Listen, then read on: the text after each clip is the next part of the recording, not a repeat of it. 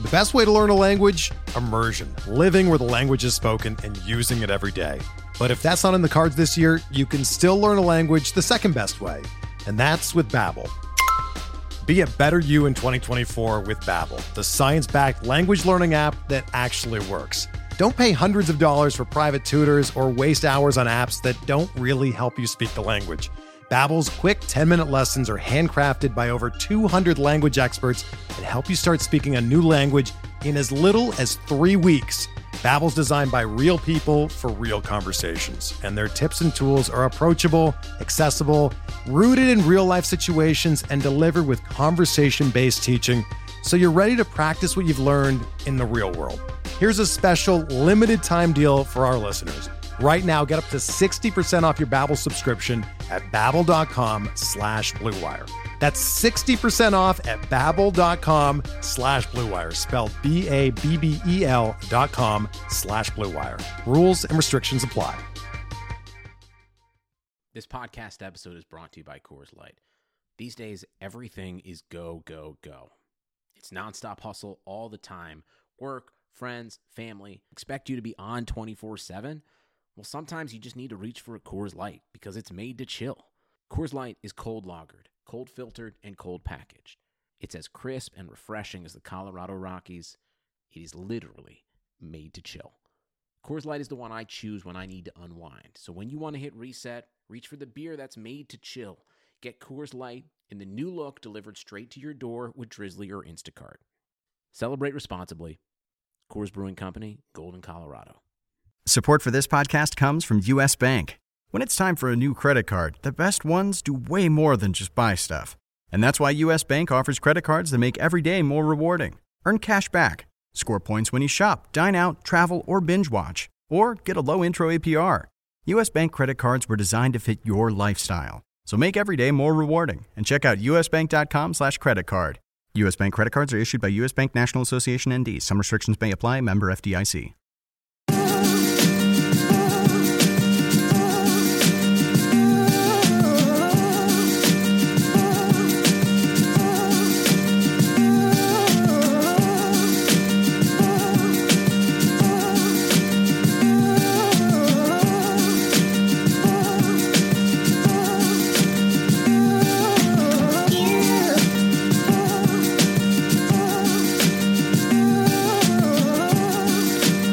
Welcome to the RotoWire Prospect Podcast brought to you by FanDuel. I'm Clay Link here with lead prospect writer James Anderson.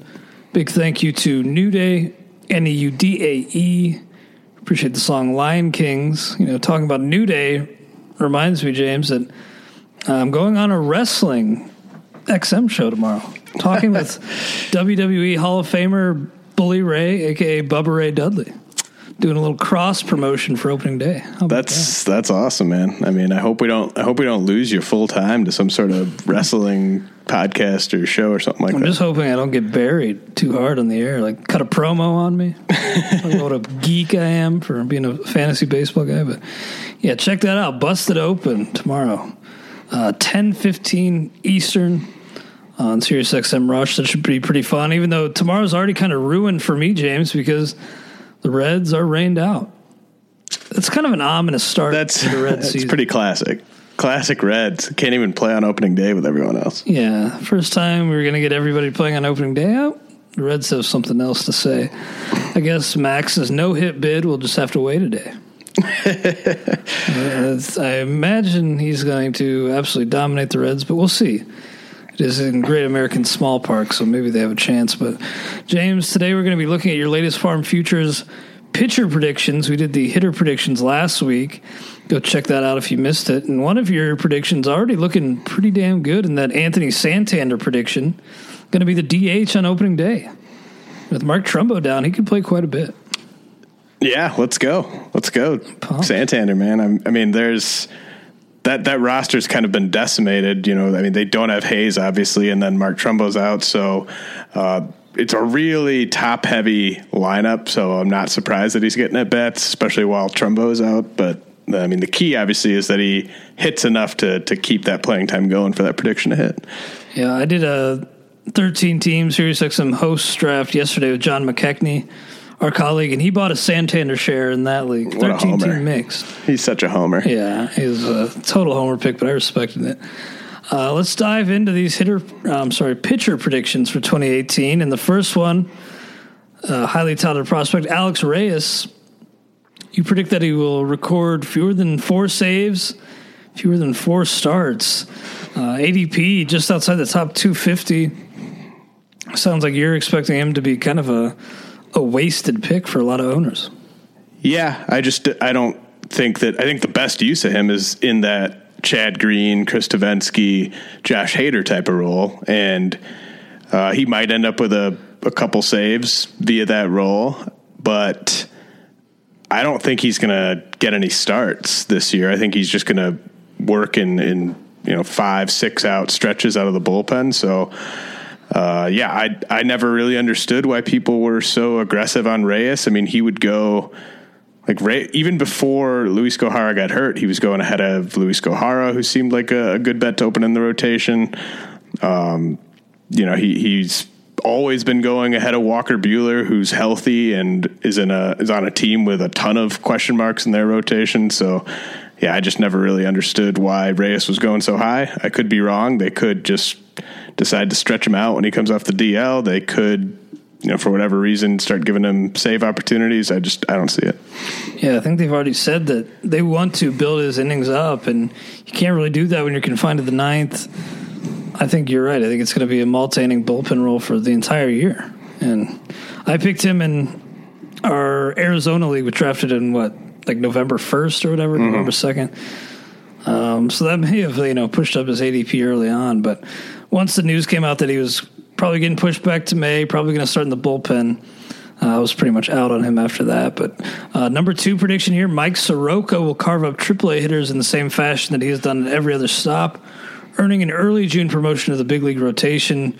From there, he posts an ERA under four and a WHIP under one two five, while gaining relevance in almost all format. Pretty specific uh, prediction here. I, I, respect that. Is he the the arm? You know, you got Kyle Wright prediction right behind him. Is he the arm in Atlanta that you expect the most from long term? No, I just think that he like is there's everyone knows about Gohara. Gohara's owned or whatever. I mean, people know that Gohara is going to spend a, most of the year pitching in the big league rotation.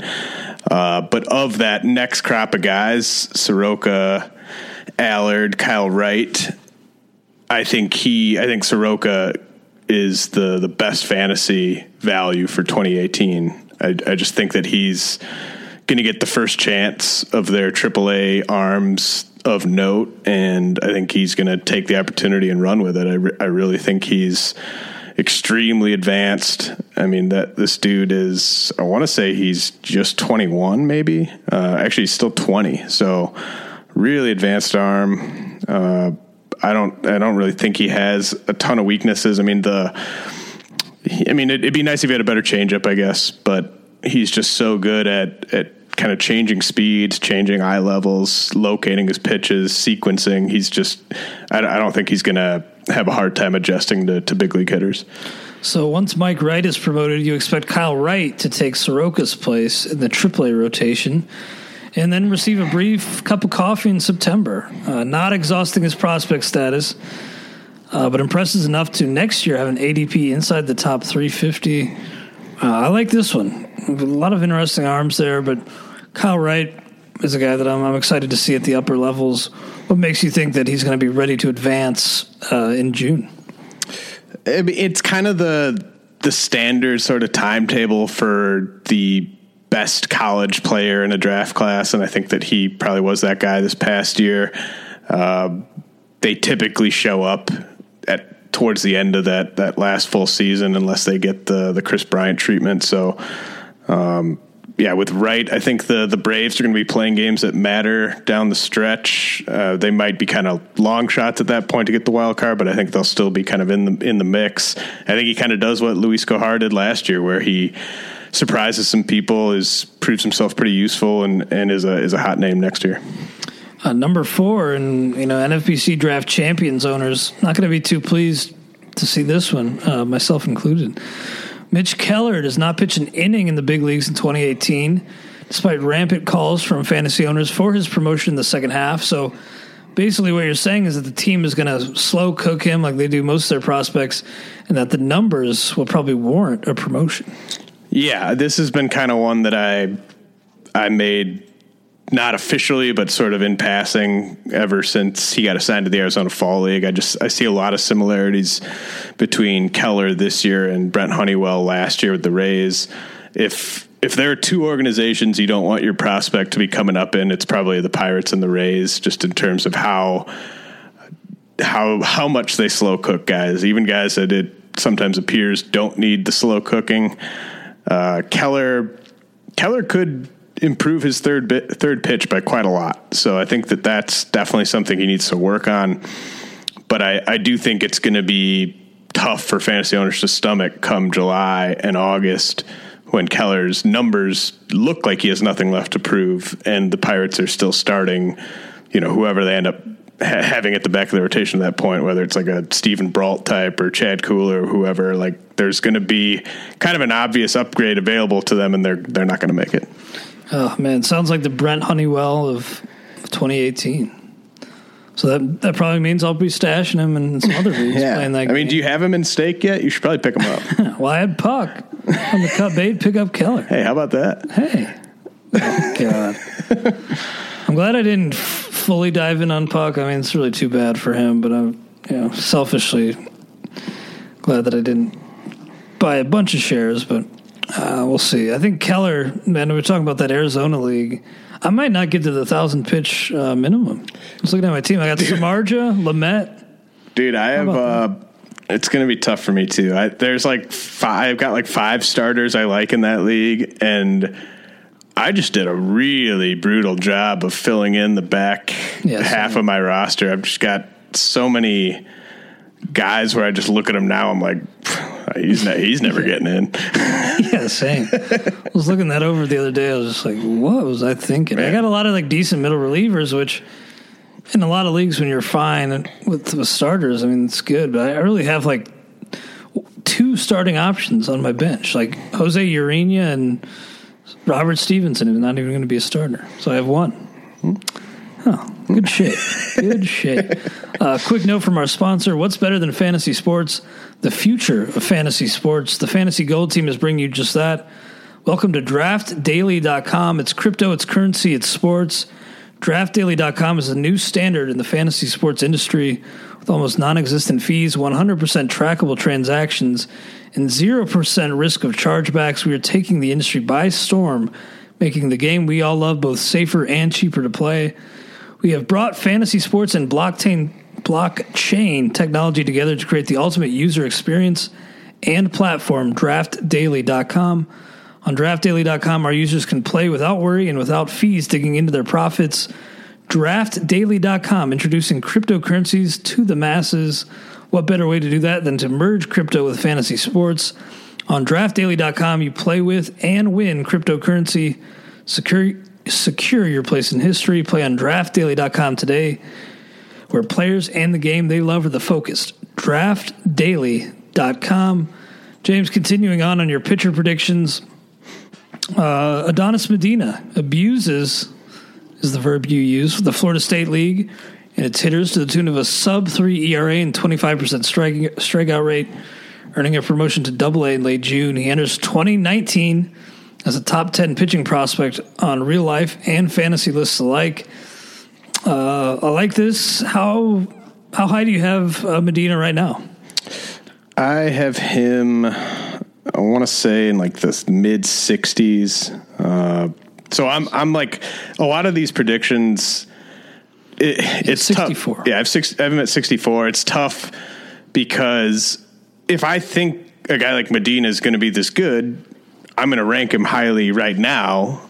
In a lot of cases, I'm not going to wait for him to go out and do what I think he's going to do. Like I, I, I think he's a special arm. I think you should be trying to roster him if, if at all possible. And uh, I'm a lot higher on him than a lot of other places. So when I say he's going to be a top ten pitching prospect, it's kind of like a everyone sort of starts agreeing with me type of prediction. Like that that was like last year, I was a lot higher on Forrest Whitley, and I was like, well, he's going to do this and this and this.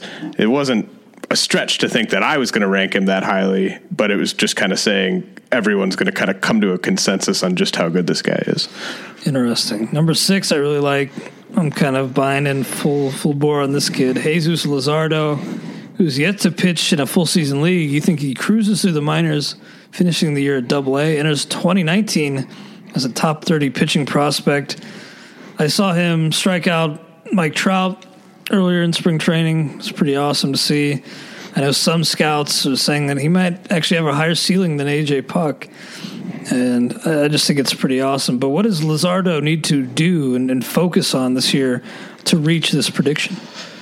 Uh, staying healthy, like just it. really just stay healthy, build up the workload, show that you can turn lineups over more than twice. You know, get get into the sixth inning, maybe get into the seventh inning a couple times. Uh, that's that's really it. I mean, the the reason people think he might have a higher ceiling than Puk is because there's not really much projection required with him. It's kind of all there already. Like he's got the monster changeup, he's got uh, plus fastball, plus breaking ball. Uh, he, I mean, he, he might be ready to get big league hitters out come July. I don't. It, it would be kind of unprecedented for a guy to go from short season ball like finishing one year at short season ball and then finishing the next year in the big leagues as a starting pitcher. So I'm not going quite that far, but like this guy is going to be on a very, very fast track. That's awesome. Yeah, not like a lot of guys who still have a pitch to work on. So it's like all of his offerings are really kind of where they need to be. Yeah, Just building up that stamina and strength. Uh, pretty excited. I got him in the first round of staff three. Really was a reach, but I kind of had to have. Got to get your guy. Hey, I'm going to get my guy and to hell with it. Uh, Nate Pearson was the guy that you got probably like 10 rounds later. People were kind of uh, in awe that you were able to snag Nate Pearson uh, when you did. Just thinking that he strikes out 30% of the batters he faces at low A and high A. And his 2019 as a top 50 prospect, so not really far behind Jesus Luzardo. Uh, what does the, the skill set look like with Pearson? He's a guy that has uh, fallen a little bit under my radar. He's just really, really good. Uh, there was a there was a video flying around on Twitter. I think it was yesterday of just kind of a behind the plate look at his yeah, I saw that at all three of his pitches. Just so nasty, so much, so much movement. Uh, By the way, Vlad. Oh, yeah, people are probably pissed we didn't lead the show off yeah, with uh, talking about Vlad. Um, that walk off was so sweet. I like that Vlad Senior, the Hall of Famer, just filmed it and the crowd's going nuts and like the camera doesn't shake. No, like he was just totally expecting. Yeah, uh, the the Blue Jays, like their top three prospects, might be my favorite top three in all of baseball. When you when you can go Vlad, Bo, Nate Pearson. I mean, that's just that's a hell of a, a young core right there. And they're all kind of on the same trajectory. Like Pearson, I had somebody ask me in my Reddit chat yesterday if Pearson would go number one overall if the draft was redone. I still think, you know, I think every team would probably still have Royce Lewis and Mackenzie Gore ahead of him. Uh, but I could see like the Braves maybe taking Pearson over Kyle Wright. I have Kyle Wright ranked higher. Uh, but yeah, I think Pearson is probably in the top five of every team's kind of pref list from that class. He's just he looks the part of a future frontline starter. He's got the potential for three monster pitches. To with him with Luzardo, it's kind of showing you can stay healthy, um, log log some innings. With Pearson, it's just can can you throw enough strikes to really make a convincing case that you'll be a, a frontline starter so that's that's what I'll be looking for with him is just you know how many guys does he walk in because he's going to miss a ton of bats at low A and high A this year. Just a question of of how many base runners he's allowing. I realize I've been asking the same question over and over, just rewording it, and I'm going to do that again. Uh, Francisco Morales generates more hype than any other pitching prospect this season, with the evaluators unanimously declaring that he has legitimate top of the rotation upside He'll begin his age 19 season at Double A and inside everyone's top 50. So I'm wondering, what have, what do the detractors, you You, know, you say here that evaluators will have a unanimous decision next year, but what do the detractors say about Frank Francisco Morales right now? Uh, I just don't think a lot of people have seen him. He's really, really kind of fresh on the scene. He was uh, a big uh, July 2 signing out of Venezuela a couple years ago, but he made his pro debut last year in the Gulf Coast League. And so, unless you saw him in the Gulf Coast League, you haven't seen him. And he he's just got this really, really projectable body. It's it's kind of it's kind of the perfect uh, frontline starter frame uh, for me. It's like six four, uh, kind of thick but not you know overweight. Uh, athletic delivery has the chance for an eighty. Yeah, he has the chance for an eighty grade fastball. 70 grade breaking ball uh, has to work on the changeup, but I mean, he's he's 18, so not many 18 year olds have a quality changeup at this stage. So, kind of working on that pitch a little bit, uh, showing that he can throw strikes. Those will be the two big things with him. But I, I really think he, he just when you see him, it's just it it looks like it's supposed to look. Like I think a lot of people are going to get eyes on him early this season and just be tweeting out or writing about just how crazy high this guy's ceiling is. So uh, this is the time to get in on him. I don't think he's going to be uh, available via trade or waivers uh, this time next year. By the way, hate to disappoint, but I'm, I'm not ready to unveil the uh, the collabs list. Oh no, no, I got to stay back. All right, in extended spring training get some more reps in. All right, that's fun. Hey, just kind of keep. Uh, that's that's a big time move. Like yeah. you know, when when a an album gets kind of pushed back a little bit, everyone's yeah. waiting for it, that type of thing, or just like kind of canceling a tour date just cu- just cause. it's like, yeah, because eh, like don't really feel like partied it. a little too yeah. Yeah, I just man, I I want to give it the proper attention and time it deserves, and I'm getting there. But next week, next week. Well, we, dude, we've been so yeah, busy this past week with just kind of getting everything in line for, for opening day. So very understandable. Yeah, I've been swimming upstream a little bit, but we'll, we'll do that. Uh, you know, just one of those delayed. You know, it's like uh, Jake Arrieta, something. You know, not quite ready to start the year. Late late start. we'll see. Uh, yeah, definitely a lot like Jake Arrieta myself.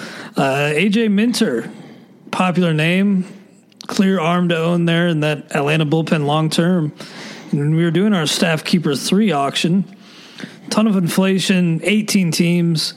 Minter got pushed up to 15 bucks. Yeah. And so it sounds like, but based on your prediction here, it's not too far off from what he perhaps should have gone for. Well, well, no. I mean, it, that was pretty bold. That was way too, way too much. I mean, there's no auction where any setup man like spec closer should go for more than like five or six bucks. Like so, it's just uh, that People was just a, had so much money to yeah. spend at the end. They didn't spend enough early. Yeah, I I, I kind of when I was making this prediction, I went back and looked at at how much Felipe Rivero earned last year.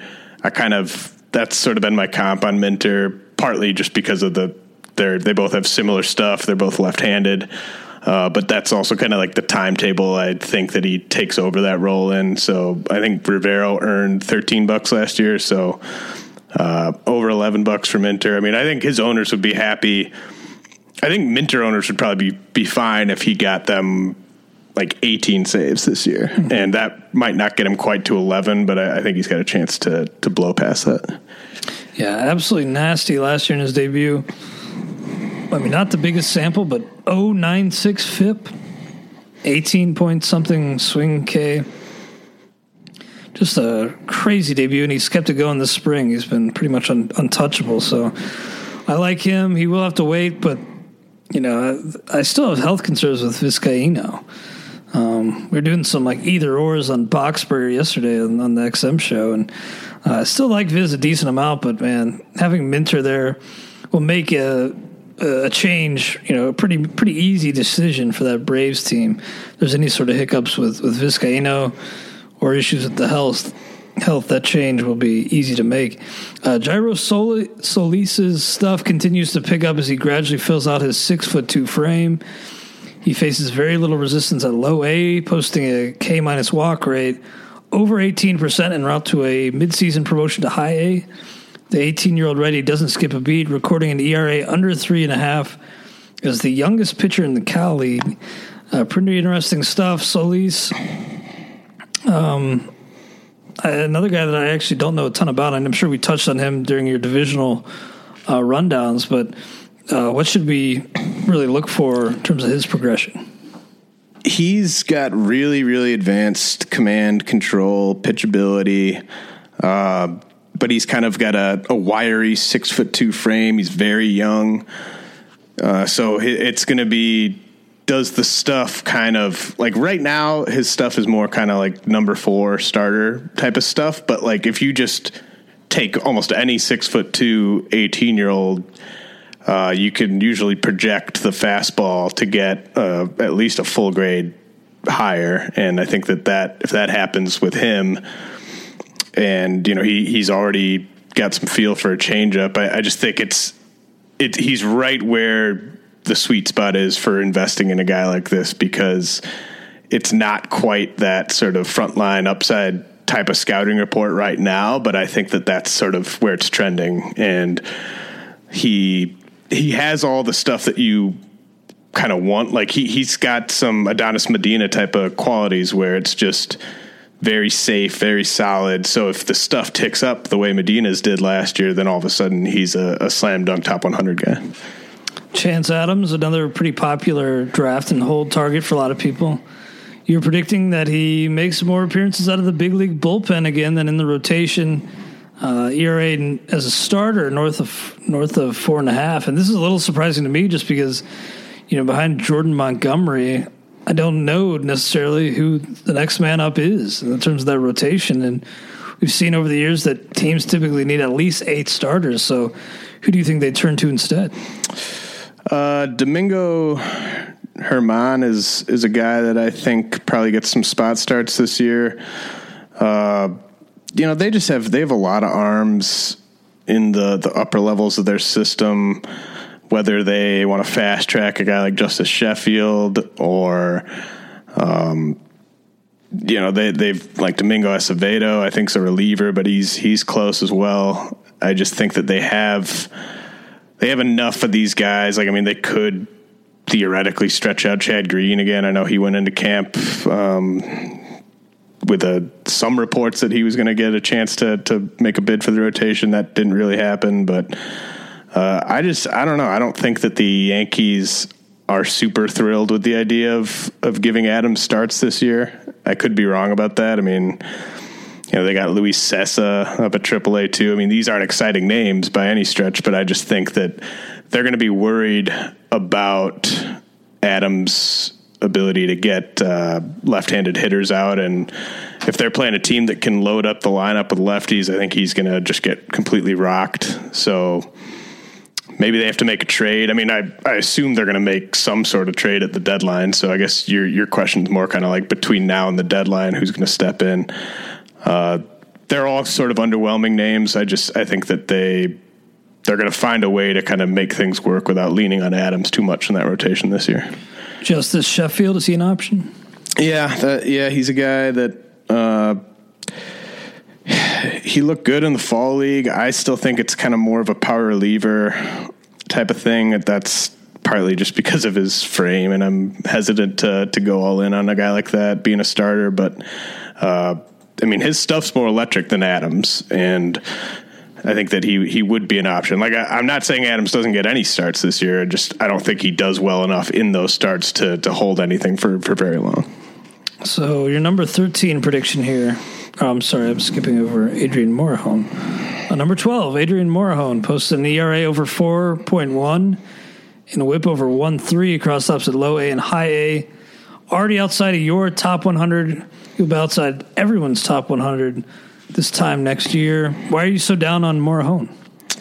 I just I don't think that the combination of his characteristics is that of a frontline pitcher. I know that he's got that sort of pedigree where everyone was kind of freaking out about him as a as an amateur, and the, the Padres gave him a big signing bonus and all that stuff. Um, the command and control, the uh, pitchability. It's just I don't I don't love it. I think that he's pretty overrated. I you know part when I'm doing a piece like this, it would be easy to just go through and do 20 positive predictions on like my 20 favorite pitching prospects. Just be like, oh, this guy I like, he's going to have a good year. This guy I like, he's going to have a good year. So I try to find like four or five at least that are sort of negative. Yeah, I like the shade. And I feel bad because it's like Morejon's definitely talented enough. I mean, he's got a pretty dirty changeup when it's on. Uh, you know, for a lefty, he's got good enough velocity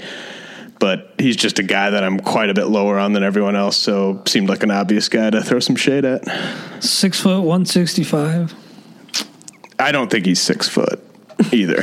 yeah, that's what I say about like Berrios, but uh, he doesn't look like a big guy at all. So yeah, maybe some durability concerns. MLB.com has him fifty, smack dab in the middle of the top one hundred. Oh yeah, I mean yeah, there's a ton of there's a ton of differing. Uh, I mean, I think Keith Law's got like Justus Sheffield in his top thirty. So like, I mean, there's there's all kinds of pitchers that I'm way lower on than some of the the mainstream sites. Yeah, and I'm not trying to you know stroke you or anything, but you have been awesome about being ahead of the pack in terms of downgrading guys, upgrading guys. I think this is the best list anywhere in the baseball industry, not just fantasy, but that is a big differential is that these are fantasy rankings on our site, uh, not real life, which is you know affects certain things on MLB.com and other other rankings. But uh, I think you've you know if you're down on a guy relative to the pack. I, I think the, the listeners would be wise to take notice. Now on to Tobias Myers, who was the return in the Tim Beckham trade, and a kind of a guy who I didn't think much of at the time.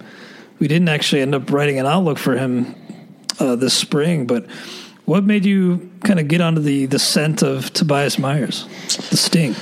Yeah, I mean that we don't have an outlook because back when I was doing the outlooks, I didn't have him in my top 200. Uh, but the more I the more I thought about it, I was like, well, I like I really like this guy. Like I think like nobody else has him anywhere close to like being ranked as high as we do.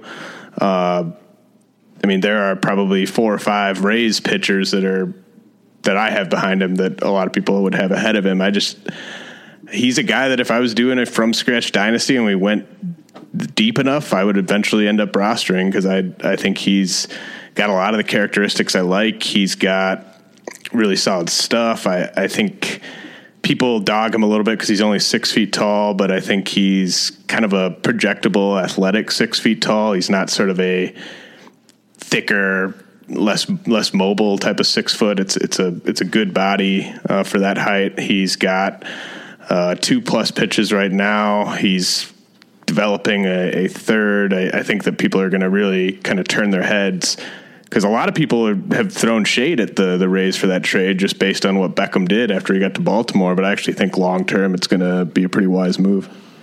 That's good. That's that's good. The Rays fan base needs some some good news. Uh, Chris Paddack, who had Tommy John surgery in 2016, going to be eased back. You think only about 70 innings, but you expect him to climb from high A to double A, posting absurd strikeout rates north of 30 percent, an ERA under three and whip below one one. Enters 2019 as a top 100 prospect. So you think those 70 innings mostly come in the rotation? Or do you think maybe they keep him in the bullpen to let him uh, build up slowly? Well, I think it'll probably be just short starts. You know, he might he might only have a handful of starts where he goes more than like four innings. So not not in the bullpen, but not not a full starter's workload either. And this guy's got one of the best changeups in the minors, and before his injury, the, the velocity was pretty impressive as well. So as long as he can regain the command he had before Tommy John, uh, definitely a, a, guy to keep an eye on and a guy that's probably out there. I think he got picked up in RDI on the first set of waivers a week or two ago. Uh, so he's probably out there in, in a lot of dynasty leagues right now. I think he's going to be a trendy ad in, in April and May. Nice, nice. Well, we got to pause for a quick second to bring you a word from our sponsor. Microsoft Teams is helping a bicycle company reinvent the way that they work. We make low maintenance bicycles for everyday riders. Once the pandemic hit, we had nobody coming into the showroom. So we started doing virtual visits via Microsoft Teams. We're able to see two or threefold the amount of customers we used to be able to see. All of a sudden, we could open up our showroom to customers around the world. I really think it's going to set a standard for retail moving forward. Learn more at Microsoft.com/Teams. All right, James. Well, we're moving on on your list of 20 pitcher predictions. Uh, where were we? Joe Palumbo returns from Tommy John surgery before the All Star break. He proceeds to strike out over 28% of batters at high A. and Enters 2019 as a top 125 prospect. By the way, just mentioning a couple Tommy John guys back to back, and I mean, it's just so common with pitchers in today's game. It sucks, man. I've been reading The Arm, and it's just an epidemic. I don't know how baseball is going to stop this. Seems like every young kid is blowing out their elbows nowadays. Thankfully, Tommy John has like an eighty percent success rate. But uh, do you think we're ever going to see, or at least in the next like ten years or so, see these Tommy John surgeries, the number of them reduced? I don't. A, I don't know how. I don't know how that would even happen. Um, I well, one of the stories early on in that book. Uh, was like a kid in these show at a showcase event, pitching I think like seventy pitches, uh, helping his team to the finals, and then his parents lobbied the coaches to let him pitch a couple hours later in the final. It's just crazy. Yeah, I mean that's that's trash. Uh, I, you know, the the only way that I could think of reducing the amount of surgeries would be like some sort of you know stem cell like some sort of scientific advancement that like mm-hmm. becomes a better like a, a, a legitimate alternative to uh, full Tommy John. But I you know, either way, it's going to result in someone missing a ton of time. And yeah, I think I just think the the nature of of getting that far in a baseball career it just requires year round it, play. It kind of almost seems to always happen. Sort of.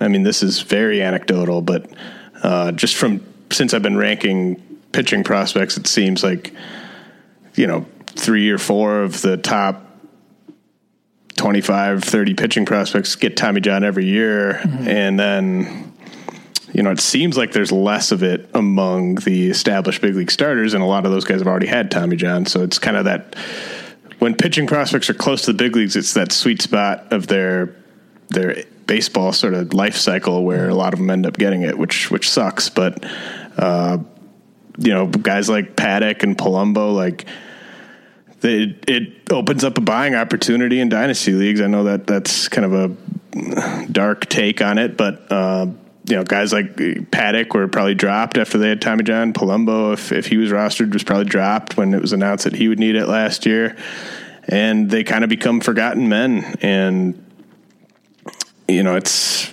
there's guys like Anderson Espinoza and James Kaprielian that are even kind of in that in that pack pack right now where they're close to coming back, and people have kind of forgotten a little bit about them. So yeah, definitely keep an eye on these guys. I mean, this is a guy like Walker Buehler and a guy like Jesus Luzardo. Those are guys that have already had Tommy John surgery, and they were available in almost all dynasty leagues because of it. So you don't you don't want to sleep on these guys just because they're having Tommy John. Yeah, I was gonna say like if you're doing a from scratch league, do you actually maybe favor the guys who have had it? push those guys up a little bit because it's like, well, yeah, at least they've come back and that's definitely a school of thought. A lot of a lot of people definitely think that there's kind of that six year grace period where you typically are, are safe from having a second one. Yeah, Todd Coffey was one of the examples early on in that book. Uh, two, ugh. they had to dig around, find a ligament to use to tie that together, and that's. Uh, I just hate the idea of like well, you know, teenage kids undergoing that surgery. Eovaldi, who went yeah. down today. I mean, he he had two, and now he's having another one just to clear some stuff up. Yeah, it sucks. But what about Palumbo? What does the repertoire look like with him? Uh, he had a big, um, like he's a former reliever, and the Rangers. I think he actually was drafted as as a reliever in college. The Rangers had him relieving for a while, and they just wanted to see if the stuff still played that way in in the rotation, and he was able to hold mid 90s velocity. That's probably partly what led to the Tommy John is that he was throwing just as hard over longer stretches. Um, but yeah, I mean he's he's always missed bats. He's got good he's got good off speed stuff. It's just at this point in his career, he's 23 and doesn't have much in terms of innings above low A. So that's that's obviously the big thing with that surgery is it, it really throws off your development. And Palumbo was kind of old for his level before the surgery, so now it's just kind of you know building his innings up at, at an age appropriate level without pushing him too hard this year, and then next year maybe you kind of take the training wheels off a little bit and and let him get back up over 100 innings.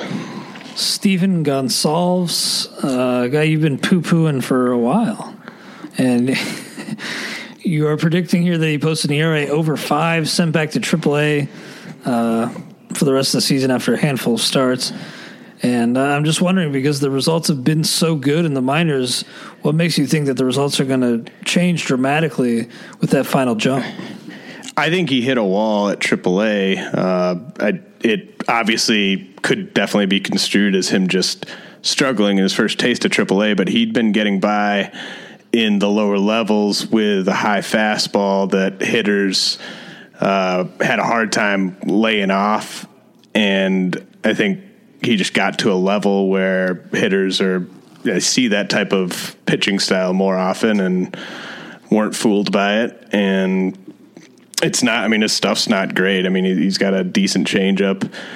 Uh, the, my best hits from last year, in my opinion, were betting against guys like Jharel Cotton and Amir Garrett, and uh, I mean, those are kind of the more fun ones to hit on. It's it's kind of almost more fun to be like, ha, you guys, you guys are all drafting Jharel Cotton last year, yeah. you suckers. It's always fun to short sell something. Yeah, you know? I would love to be a short seller on the stock market. Well, and it's, it's the dream.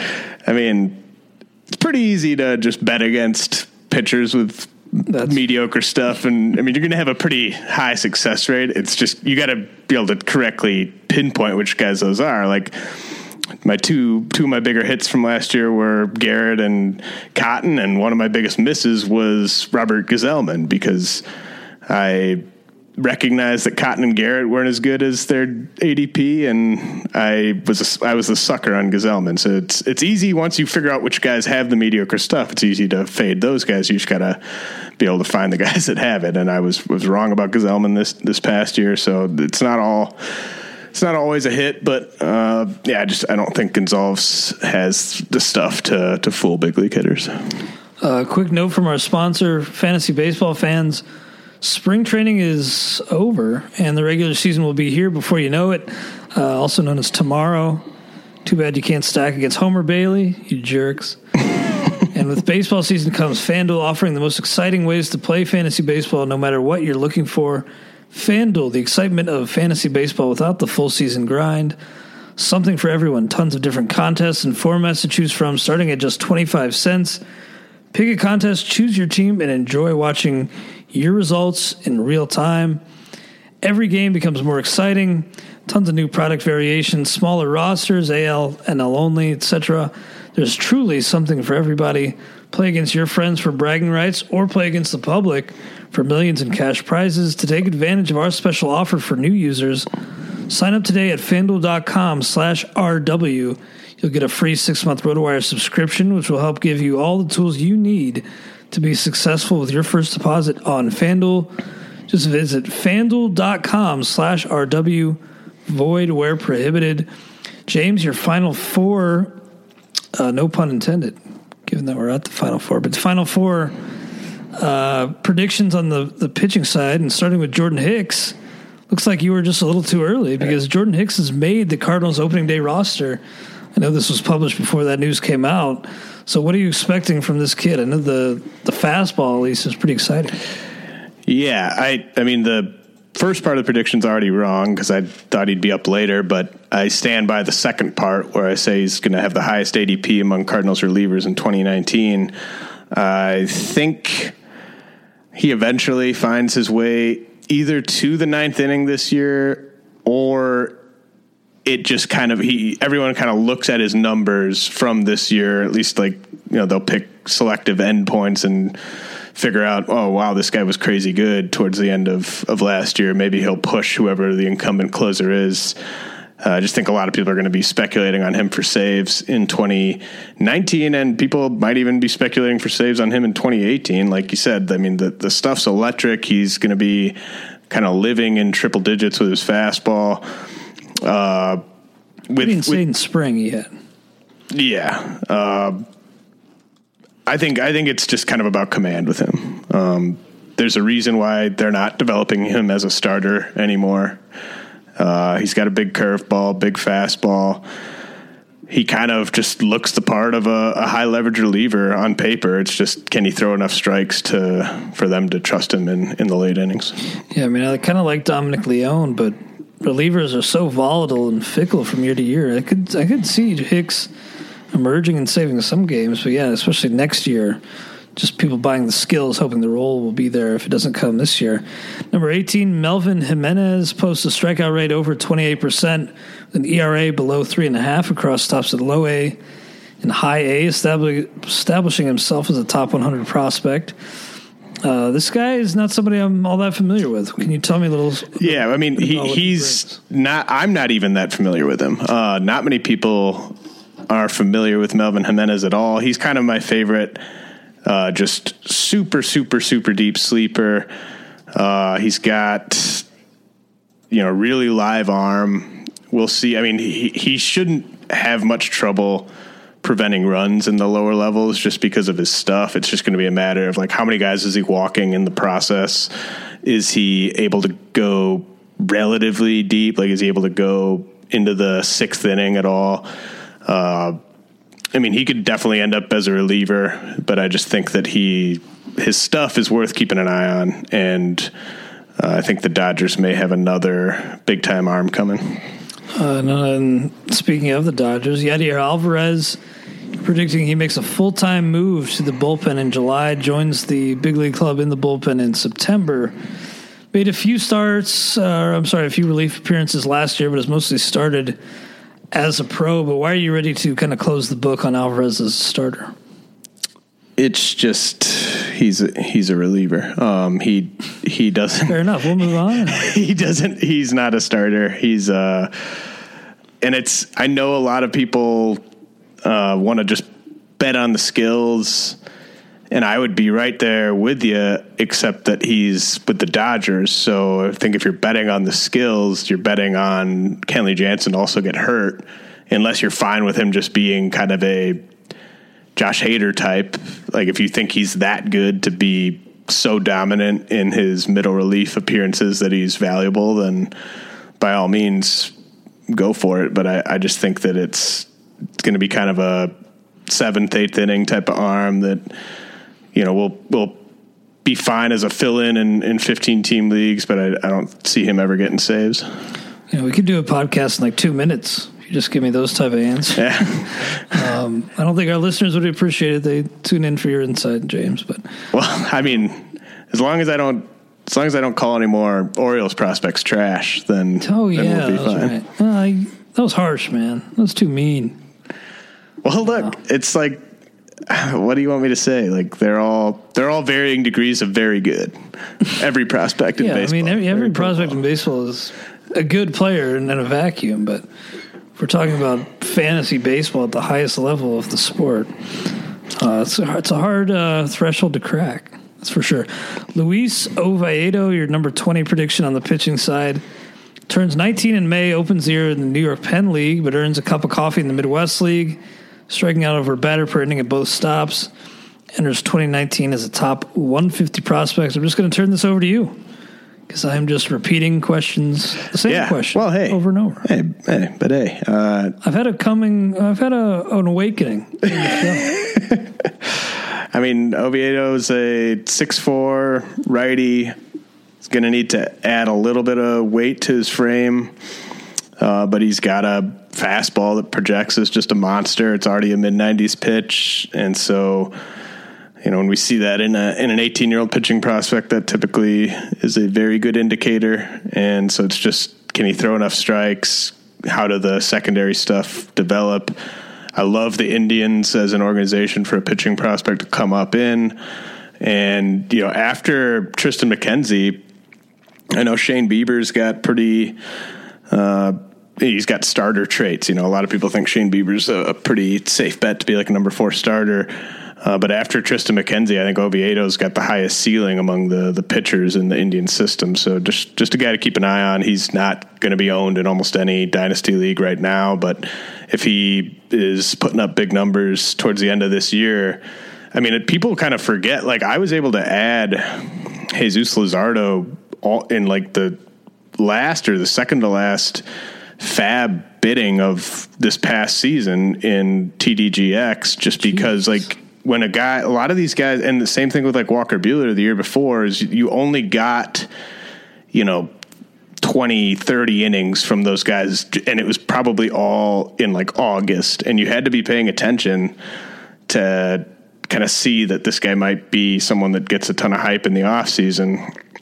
And you know th- this is where you got to kind of strike uh, is towards the end of the season when these pitchers are kind of moving either from rookie ball to full season ball, or you just start hearing reports in July, August. Like that's where you can really uh, make a killing on pitching prospects because once once the stuff is the stuff, then it's going to lead to pretty crazy scouting reports, and their stock's going to go through the roof. So once you kind of find out that Jesus Luzardo is just not meeting any resistance and against short season batters, and he's got this pitch it's plus, this pitch it's plus, like just pay attention, add the guy, and then his stock will just skyrocket in the off season. Awesome. Well, James, great stuff as always. We appreciate the insight. The best in the biz at Real JR Anderson. Check out all of his work at RotoWire, rotowire.com slash pod for a free 10 day trial. Real games finally on the horizon. Best of luck, guys, and we'll talk to you next week.